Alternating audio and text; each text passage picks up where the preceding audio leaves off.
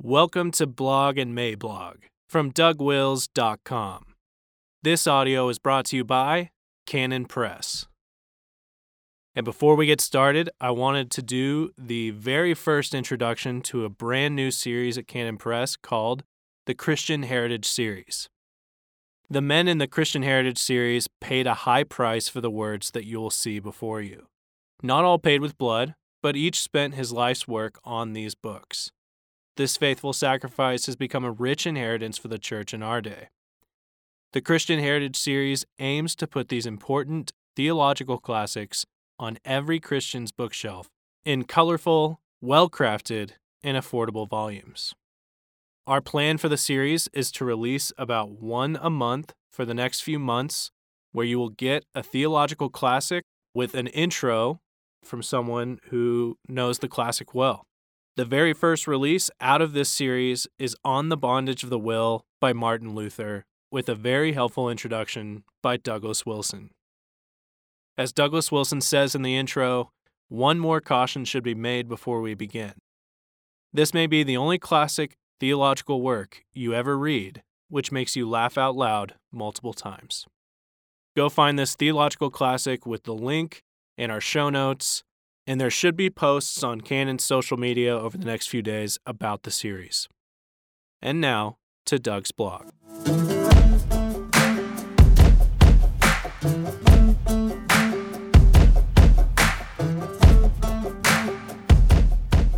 Assemblin', Carryin', and Sayin' Stuff. January twenty-second, twenty twenty. Introduction. So last Monday, there was a huge rally in Virginia to protest the declared intentions of Governor Ralph Black E. Northam regarding guns. The rally was supposed to erupt into World War Three, or maybe that was Iran. But anyway, really bad stuff was going to happen.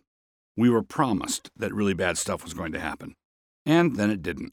Thousands descended on Richmond to assemble, to carry, despite the quote-unquote emergency declaration of a panicked governor, and to pass on some information that was perhaps not to the liking of the Richmond wise ones running the show.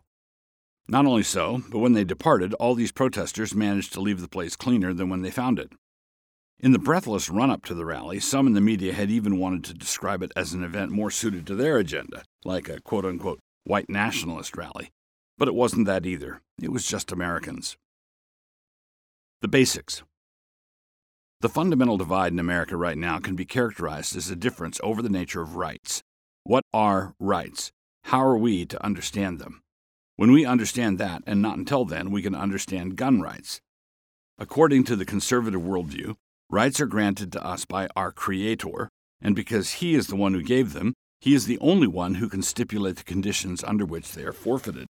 They cannot be taken away by the mere wish of the legislature.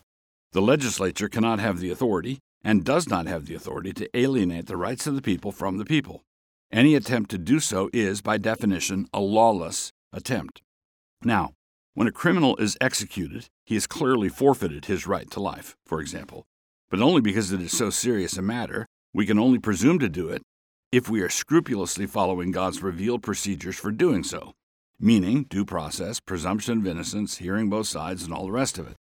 Because the social justice left wants to redefine all these basic matters of justice. This explains why their project is so profoundly destructive. And so, until someone has forfeited those God-given rights in accordance with God's rules of forfeiture, the individual continues to enjoy them. And all that is necessary for him to continue to enjoy them is for everybody else to leave him alone. In contrast, the liberal understanding of rights is positive, not negative. Conservatives think in terms of the right to free speech, the right to peacefully assemble, the right to bear arms, and so on. Liberals think of the right to affordable housing, decent health care, and a livable wage. But notice what this requires. If Smith has a right to affordable housing, then Jones has the obligation to give him an affordable house. If Smith has the right to decent health care, then Jones has an obligation to provide him with that health care. If Smith has a right to receive a particular wage, then Jones has the obligation to pay that wage. In sum, and skipping just a few steps, Smith's enjoyment of such rights requires the enslavement of Jones. But if Smith has the right to speak his mind, Jones doesn't have to do anything except mind his own beeswax. Allowing Smith to let fly on some topic of interest to him takes no skin off the nose of Jones. Now, Jones has the obligation not to be mortally offended when Smith says that this thing or that one is good or bad, take your pick, but that is about it. Lesser magistrates. One of the things that happened in the Reformation is that in various countries the Protestants came into conflict with the magistrates who were wanting to suppress the reform efforts. Places where this conflict could be seen in high relief were France, the Netherlands, and Scotland. And when the magistrates took to the sword and stake, one of the things that resulted was the theology of Protestant resistance. Notable books in this vein were Samuel Rutherford's Lex Rex in Scotland and Vindiciae Contra Tyrannos by the pseudonymous Junius Brutus, a French Huguenot. What developed was a three-step theology of resistance. The first was prophetic denunciation of the civic evil. When the magistrate is defying God, then courageous men in the pulpit should be authoritatively naming what is happening and denouncing it. Matthew fourteen four. The second stage is for the believers to flee the persecution. Jesus said to do this. When you're persecuted in one city, flee to the next. Matthew ten twenty-three. The third and final stage is to take up arms defensively. First Samuel twenty-two two. David's men were armed and were not cooperating with Saul's tyranny at all, and would certainly have defended themselves if cornered. But David would still not lay a hand on the Lord's anointed. So it's not permissible to undertake a revolution whereby the rebels seek to overthrow the existing authority. But taking up arms defensively is an option, and stating that you will refuse to comply if required by the tyrants to is also an option. This is why George Washington said that weapons were liberty's teeth. This is why Molon Labe is an option. As the saying goes, when the government starts saying that you don't need a gun, then you need a gun. In his Magisterial Institutes, John Calvin gave us another layer of protection against lawless anarchy. He taught that when the supreme ruler is resisted, it should be undertaken by the lesser magistrate, and that the people should not try to resist tyranny at the top as an inchoate mob. They should resist tyranny from the central government by means of submission to local authorities who are fulfilling their oath of office. Every lesser magistrate has the obligation, not the right, the obligation, to disobey unlawful orders from above. And when they do this, the people have an obligation to rally behind them. Now to Virginia. Now the situation in Virginia is an almost perfect setup. It is as though the good Lord wanted us to get a solid lesson in reformational civics. The right of the people to keep and bear arms is a God-given right. In a healthier time than we are living in now, the civil magistrate recognized this and solemnly included the Second Amendment in the Bill of Rights. Now we must realize that the Bill of Rights was included not because the Americans were still afraid of King George, but rather because they were concerned about the tyrannical streak in American politicians. Everything about the Constitution shouts at us, never trust an American politician. The safeguards in the Bill of Rights were included as a firewall against just the kind of politician represented by Governor Ralph Northam. Remember that this is the hypocrite in blackface, the man who wants to be able to put down newborn infants like they had no more rights than household pets do, and who wanted to confiscate the firearms of Virginia, in defiance of God-given rights, centuries of tradition, and the express prohibition of the law. Let us think about it. No, everybody said. So, as a reminder, if there had never been a Second Amendment, we would still have the right to keep and bear arms. The Second Amendment does not bestow on us any right to keep and bear arms. The Second Amendment was intended as a second layer of protection. It was an acknowledgment that the Republican form of government that we had adopted was being careful to remember that her citizenry had been blessed by God with certain inalienable rights. Now, when the government of that fair state determined, how one is not quite sure, that the right to keep and bear arms means, in the final analysis, when you boil it down, when you have really thought it through, at the end of the day, when you study the Bill of Rights in the original Greek, and when you do the hermeneutical hokey-pokey, that you actually don't have the right to keep and bear arms, the response of Virginians was pitch-perfect right. The governor wants to seize as many weapons as he can, and this is where we see Calvin's doctrine of the lesser magistrates on display. The fact that the governor's move was outrageous is glaringly obvious to anyone who knows how to read. At this time of writing, over ninety percent of Virginia's counties have declared themselves to be Second Amendment sanctuaries. They have said to the state government that they will not comply with the usurpation of this unjust law, the usurpation uh, being imposed by this unjust law.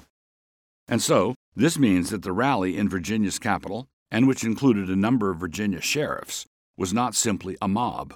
It was more than a crowd. It was not simply a protest. These were citizens who were assembling in their state capital declaring their intention of submitting to the existing authorities, Romans thirteen, one through four. They were not a rabble. They were citizens in submission to the law and to their authorities, and they were defying someone who was not in submission to the law. The law-abiding were outside the building, and the lawless were inside the building. Understanding how easily that state of affairs can come about is absolutely basic to biblical worldview thinking about political structures. This is why the American founding documents were so profoundly Christian in their structure. They took the fall of man seriously. And it is also why the developing secular state is so hostile to biblical thinking. Wicked rulers do not want a citizenry that understands the implication of the fall of man in politics. One last comment. Some might complain that the problem with the gun rights rally like this is the sense of misplaced priorities. Why could we get over ninety percent of the counties in Virginia to throw down about this when we could not get them to do the same thing over abortion laws, for example? You let them haul off the babies, but not the guns? But this represents a real confusion. There is an inconsistency here, but it does not lie with the people who are defending their gun rights. It lies with the Christians who have not defended life in the same way. This is how it is to be done. We should all do it more and in other areas, certainly, but don't complain about the one sector of the population who still have their wits about them. In the meantime, everyone take note. This is how it is to be done. As it happens, in order to respond as an informed citizenry, the citizens have to be instructed, taught, catechized. They have to know what their rights are, how they are to be protected, and what the response should be whenever they are threatened. But this requires civics classes. It requires private Christian education with civics classes. It requires Christian leaders to write about this stuff, and it requires when they write about this stuff that they get it right. When that starts to happen, we can then be, as the meme has it, the America that Hong Kong thinks we are.